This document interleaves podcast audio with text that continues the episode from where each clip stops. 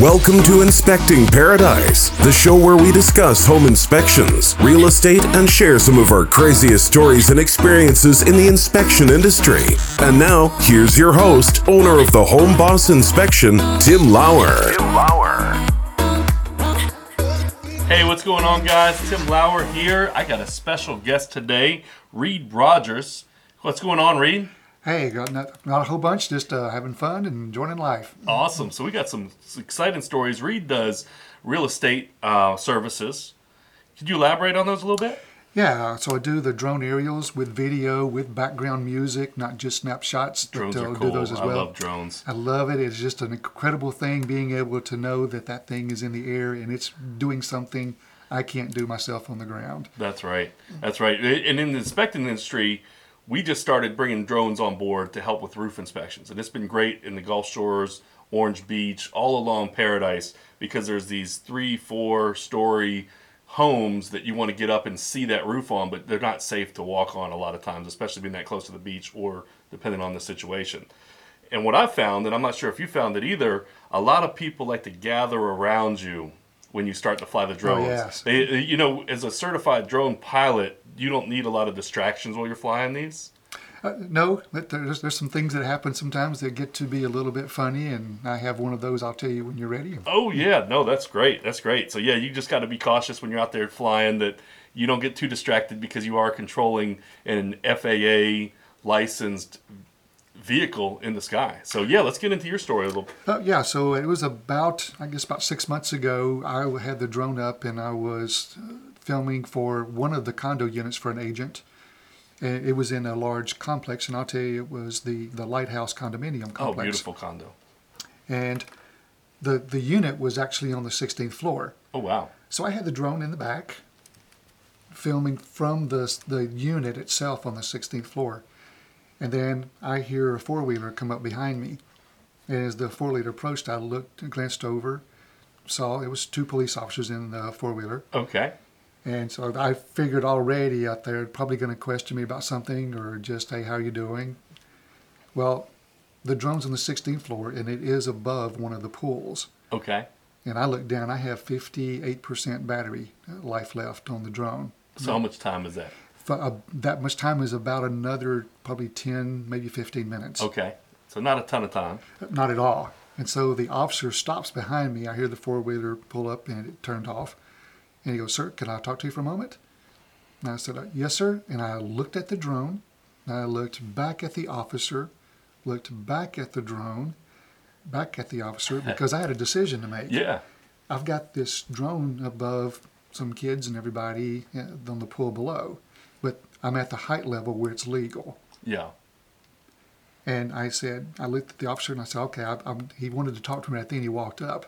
So I decided to keep the drone there for a moment and I could always bring it back this way if I needed to. And he said, And those things hover in place amazingly. You let them go, and they got 13, sometimes 13 satellites on them, and they'll just hover right in place. Yeah, the, the higher end drones they do, they just stay right in place where you need them, and so there's a lot of benefits from that as well.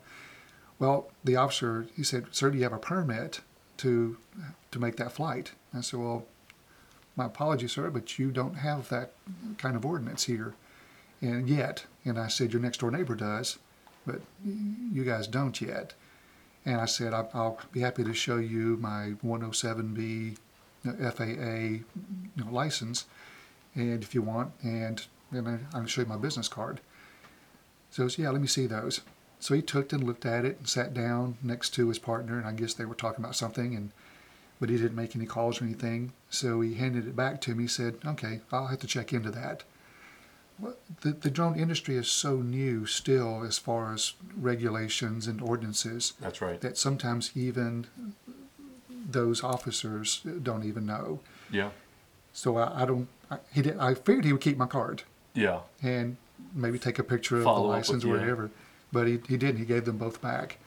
Well, at that time, I looked back and looked down, and I'd had about still like forty percent of my drone battery left, and then just started bringing it back. And he told me to go ahead and carry on. Okay. Good. Well, a lot of people just don't realize it. It is illegal for the FAA regulations. It's illegal for anyone to do any commercial business or fly that drone for anything outside of their own home. That's right. When it's on their own property or their own home, that's recreational, and that is allowed. You do not need to get the FAA 107B certification. Wow. So, and the, the certification process is pretty big test, pretty big deal to go through. Yes, it's uh, 60 questions. They give you an hour, and it's $150 pretty much everywhere everywhere that you go in the United States and get it. And if you fail it, you have to wait two weeks and reapply again for another $150. Oh But wow. there's some things out there to study for it. And what a lot of people don't realize, there's a great reason for that. I mean, if you've got, especially right around here where we are, around the beach, if you have a first responder helicopter coming by, Yeah. or you got the, the, Blue the Blue Angels, Angels, yeah. yeah, they're coming by here. They sometimes get at low, low altitudes, and it's allowed for them. That's right. Well, by the 107B laws, we we're, we have a ceiling. You can take your drone up to 400 feet max, and all of the higher end drones they won't let you exceed that. It'll tell you you are at max ceiling. Yeah. Well, if you're up in that though, and you've got a helicopter coming by, and you're, it's for an emergency, and it hits that, you you may cost some people some lives. Yeah. And if you were caught doing it in an area where you where there's an ordinance, it- it's been up to a five hundred dollar fine, and they can take your drone. Wow. So they'll just keep the drone, fine you. You may you probably have to go to court. Who knows what else might come up. Yeah, So, exactly. But yeah, it's it's important that when you guys are getting real estate videos done, that you're using somebody who's FAA licensed to do it. Because the last thing that would want to come back is that you hired somebody off the street something bad happened. You know, I've heard horror stories of drones catching on fire and landing on people's roofs. Like that's the last thing you would Oh, want yes. to want to happen during that. But um, you know, it's just a funny story. You walk up, getting shook down a little bit on the beach, right in front of the lighthouse. I can kind of see myself there, and leaving that drone flying in the air while you're doing it. it. It's great technology, but it's also a little unnerving when you when you got to walk, you know, take your eyes off the the controls as well. Uh, yes, and what made that even worse is the drone has a built-in return to home feature. Yep. So if the battery gets down to a certain point, however, I I took off at the front of the Oh, lighthouse complex. So if I had if the battery had gotten down there low enough there, and I wasn't around there with it, the drone was going to go up to a certain altitude, go over and attempt to land the same spot, and I wasn't there because I was with the officers. Oh wow. So that triggers a story I remember. I got a call one day from one of my home inspectors, and she's on Ono Island, and she's doing this insurance inspection, so she's got to get up and get a picture of the roof. Well, when she took off, she didn't have enough GPS signal to know where she was. So when she went over the roof, it made that her contact her home point. So she always hit back to home. And this particular day, it thought the home point was over that roof because of that's when the satellites picked up the drone. So she hits back to home. It comes back, lands on the roof, and lands at such an angle that she can't retake off from the roof because it's a metal roof. So she ah. calls me. It's about three stories up. And, you know, she's over there. She's got her telescope and ladder out, and she's trying to fish it down with, uh, I think she had something in her truck. I'm not sure what. But she couldn't quite get to it, and it's a metal roof. And I remember calling Ryan Charrier with Operation Reconnect. I knew he lived on Ono Island. And I said, Hey, Ryan, I got this situation. And he jumped on it like he was on a mission. You know, he's, he's military, ex military.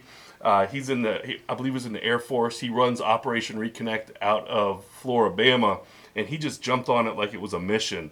Got over there, you know, was like uh, over and out. You know, I can't remember the phrase he used, but it felt like we were on a mission together. And he got over there, brought some stuff, fished it off the roof for us, and you know, got her out there safely and the drone back safely. So I remember joking with Brian, mission accomplished at the end of it. But it was a, it was a pretty cool story that just kind of pops up in paradise sometimes. Oh, that's awesome. I'm Yeah. glad she was able to get it back. I, Oh. had, I hear stories every week about somebody's drone that crashed or, Just flew off on its own Yeah. and didn't come back. and of all things, I don't know if you've heard this, you know, the drone's worst enemy. Have you heard this? What's that? You know, the Eagles and falcons. Oh yeah, I've heard that. Had, haven't had any attack mine yet, but I'm.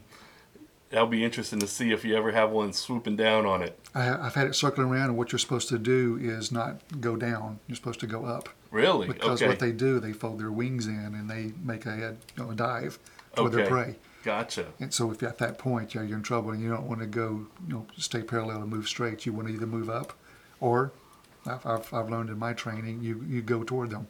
Wow, So that's were- something new I've learned today. That's great advice.